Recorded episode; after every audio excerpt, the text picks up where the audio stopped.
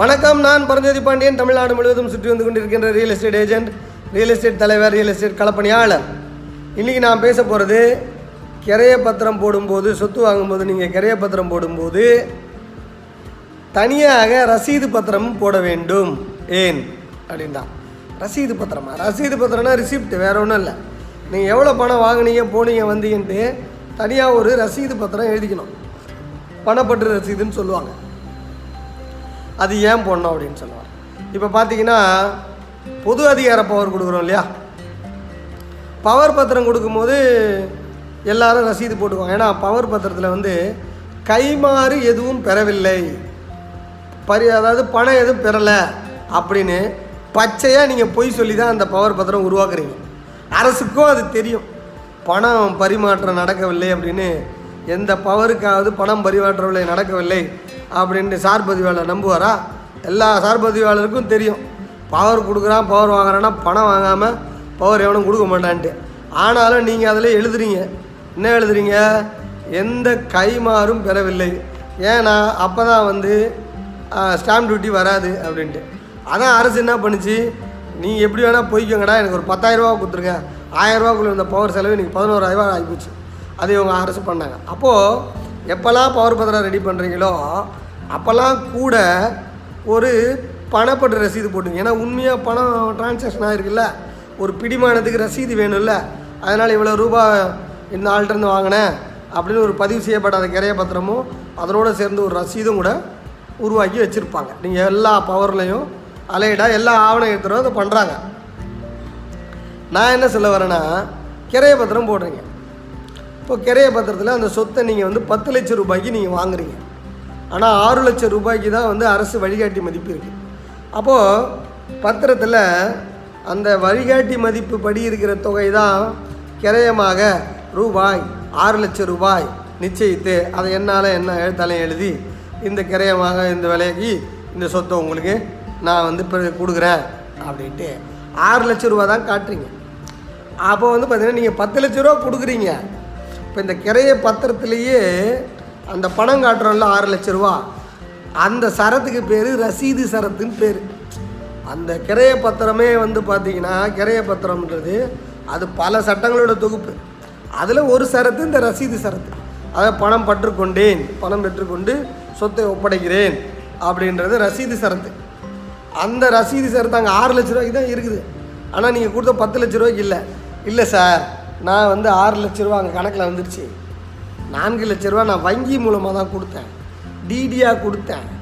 அதனால் வந்து அப்படி எனக்கு கணக்கு வந்துருச்சு. அப்படின்னு நீங்கள் சொல்லலாம்.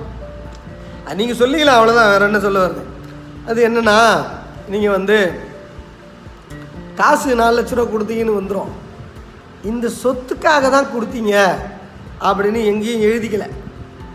அப்படி எழுதிக்கிட்டா மட்டும்தான் சொத்து வாங்குறதுக்காக இந்த ஒரு ஆறு லட்சம் அந்த ஒரு நாலு லட்சம் சேர்த்து பத்து லட்சம் கொடுத்துருக்கீங்க அப்படின்னு கணக்கு வரும். இல்லாட்டி கணக்கு வராது. அப்போ என்ன சார் செய்யணும்? பவர் பத்திரம் எழுதும் போது எப்படி நீங்கள் எழுதுறீங்களோ ஆஹ் ப- ரசீது அதே போல் கிரைய பத்திரம் போடும்போதும் பணப்பற்று ரசீது கண்டிப்பாக எழுதணும். ஆக யாரும் பெரும்பாலும் எழுதுறதில்ல. அந்த நாலு லட்சத்தை கண்டுக்காமல் விட்டுறாங்க.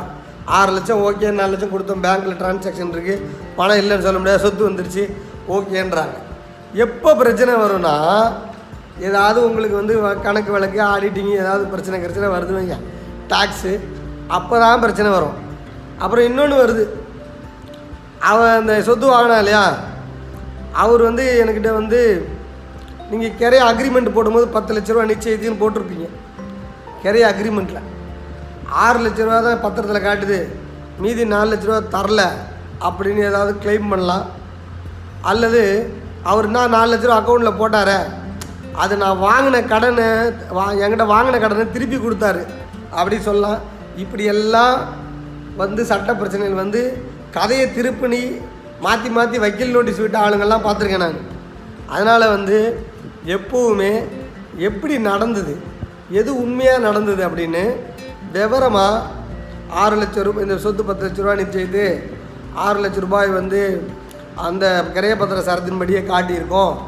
அது இல்லாமல் மீதி நான்கு லட்சம் ரூபாயை இந்த பணப்பட்டு ரசீது அதுக்காக போடுறோம். இதுதான் இந்த அக்ரிமெண்ட் போட்டோம். இந்த சொத்துக்கு இத்தனாம் தேதி கிரையப்பத்திரம் நடந்துச்சு. அந்த கிரைய கொடுத்த பணம் இந்த நாலு லட்சம். இவர் இன்னார் கீழ்கண்ட சாட்சிகள் மாதிரி பெற்றுக்கொண்டார். அப்படின்ட்டு அந்த பணப்பட்ட ரசீது கம்ப்ளீட்டாக இருக்கணும். ஏன் இது கம்ப்ளீட்டாக இருக்கணும்னா ஒரு பத்து வருஷம் கழித்து எடுத்து பார்க்குறீங்கன்னு வைங்களேன். சொத்து எவ்வளோக்கு வாங்குனீங்க அப்படின்னா உங்களுக்கு எழுத்து மூலமாக அந்த ஆறு லட்சம் தான் காட்டுது. அதுதான் இந்த மைண்டில் இருக்கும். அதுவே கூட இது இருந்துச்சுன்னு வச்சுக்கோங்க இது.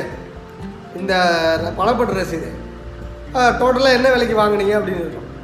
இப்போ நான் வந்து ஒரு டைம் வந்து பார்த்தீங்கன்னா ரெண்டாயிரத்தி நான்குகளில் நீலாங்கரை சார்பதிவத்தில் மனைகள் எல்லாம் தரகு பண்ணி விற்கும்போது பத்தாயிரரூவா கமிஷன் வாங்கினேன். பத்தாயிரரூவா கமிஷன் நான் ஏஜென்ட் புரோக்கரு ஆனால் பில் புக் ரசீது ஒன்று வச்சுருப்பேன் என்னோட டிவிஎஸ் எக்ஸல் சாம்பில் அந்த கஸ்டமர் இருக்கார்ல அவருக்கு இம்மிடியட்டாக received ten thousand rupees for commission for இந்த பிளாட்டு இந்த விவரம் அவருக்கு ரசீது கொடுத்துருவேன். அவர் என்ன புரோக்கர்லாம் ரசீது கொடுக்குறீங்க? அப்படின்னாரு. இல்லைண்ணா நீங்கள் வச்சுக்கோங்கண்ணே அப்படின்னு நான் சொன்னேன். அவர் இன்னைக்கு சொல்கிறார் என்கிட்ட என்ன சொல்கிறாருன்னா அந்த பத்திரங்களோட எடுத்து பார்க்கும்போது பத்திரம் இடம் எவ்வளோ விலைக்கு வாங்கினேன்? பத்திரம் எவ்வளோ செலவு பண்ணேன்?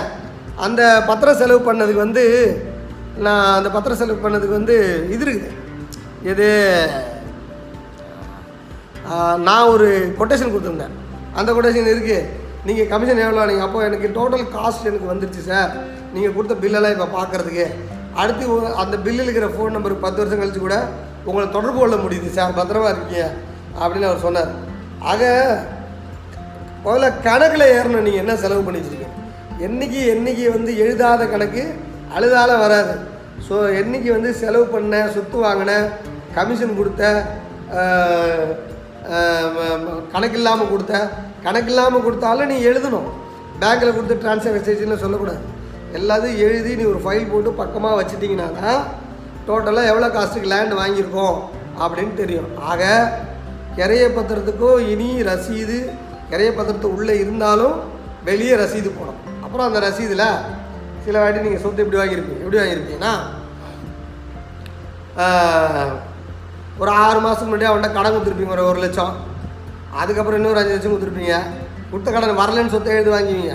அப்போ ஒழுங்காக அப்படியே எழுதுங்க. இந்த மாதிரி இத்தனாந்தேதி ஒரு லட்சம் கொடுத்தேன் இத்தனாந்தேதி அஞ்சு லட்சம் கொடுத்தேன் அந்த கடன் பாக்கிக்காக அப்படி என்ன நடந்துச்சு எழுதுங்க.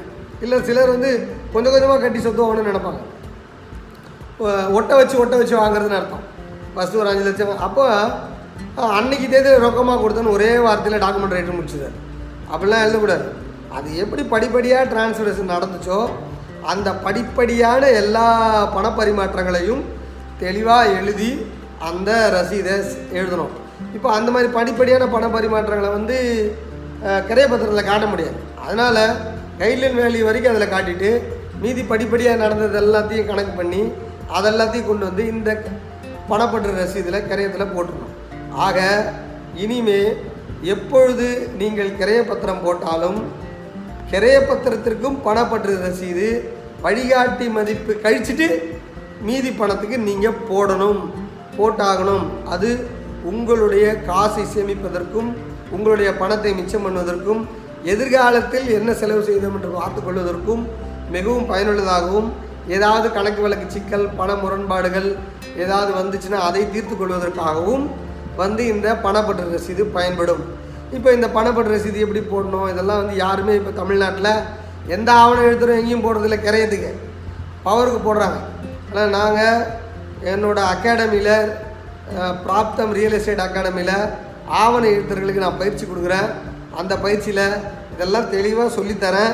இப்படி தான் எழுதணும் இப்படி தான் எழுதணுன்ட்டு அதனால் வந்து எங்களை தொடர்பு கொண்டு எங்ககிட்ட வந்து நீங்கள் ஒரு சர்டிஃபிகேட் கோர்ஸ் படித்து ஆவண எழுத்தர்கள் உங்களுடைய தொழிலை சிறப்பாக செய்யுமாறும் வாடிக்கையாளர் அன்பை பெறுமாறு வேண்டுகின்றேன். சொத்துக்கள் சேரட்டும் ஐஸ்வர்யம் பெருகட்டும். நிலம் உங்கள் எதிர்காலம். இது நான் வந்து எழுதின புத்தகம். இந்த புத்தகம் வந்து சொத்து வைத்திருப்போர் சொத்து சிக்கலில் இருப்போர் சொத்து வாங்குவோர் என அனைவருக்கும் தேவையான புத்தகம். இந்த புத்தகம் அமேசான் கிண்டில் எடிஷனாக கிடைக்குது. வெளிநாட்டில் இருக்கிறவங்க அமேசான் கிண்டில் எடிஷனில் இதனை வாங்கி எனக்கு உறுதுணையாக சப்போர்ட்டாக பொருளாதார ரீதிய பலத்தை எனக்கு கொடுக்குமாறு வேண்டுகின்றேன். அதே போல் இந்த புத்தகம் இது கீழே இருக்கிற எண்ணுக்கு தொடர்பு கொண்டீங்கன்னா இந்த புத்தகம் கிடைக்கும். உங்களுடைய அன்பாலும் ஆதரவாலும் இந்த கொடுத்து இந்த புத்தகத்தை வாங்கி ப நீங்களும் பயனடைந்து எனக்கும் உங்களுடைய சப்போர்ட்டை முழுமையான அன்பையும் கொடுக்குமாறு வேண்டுகின்றேன். நன்றி வணக்கம்.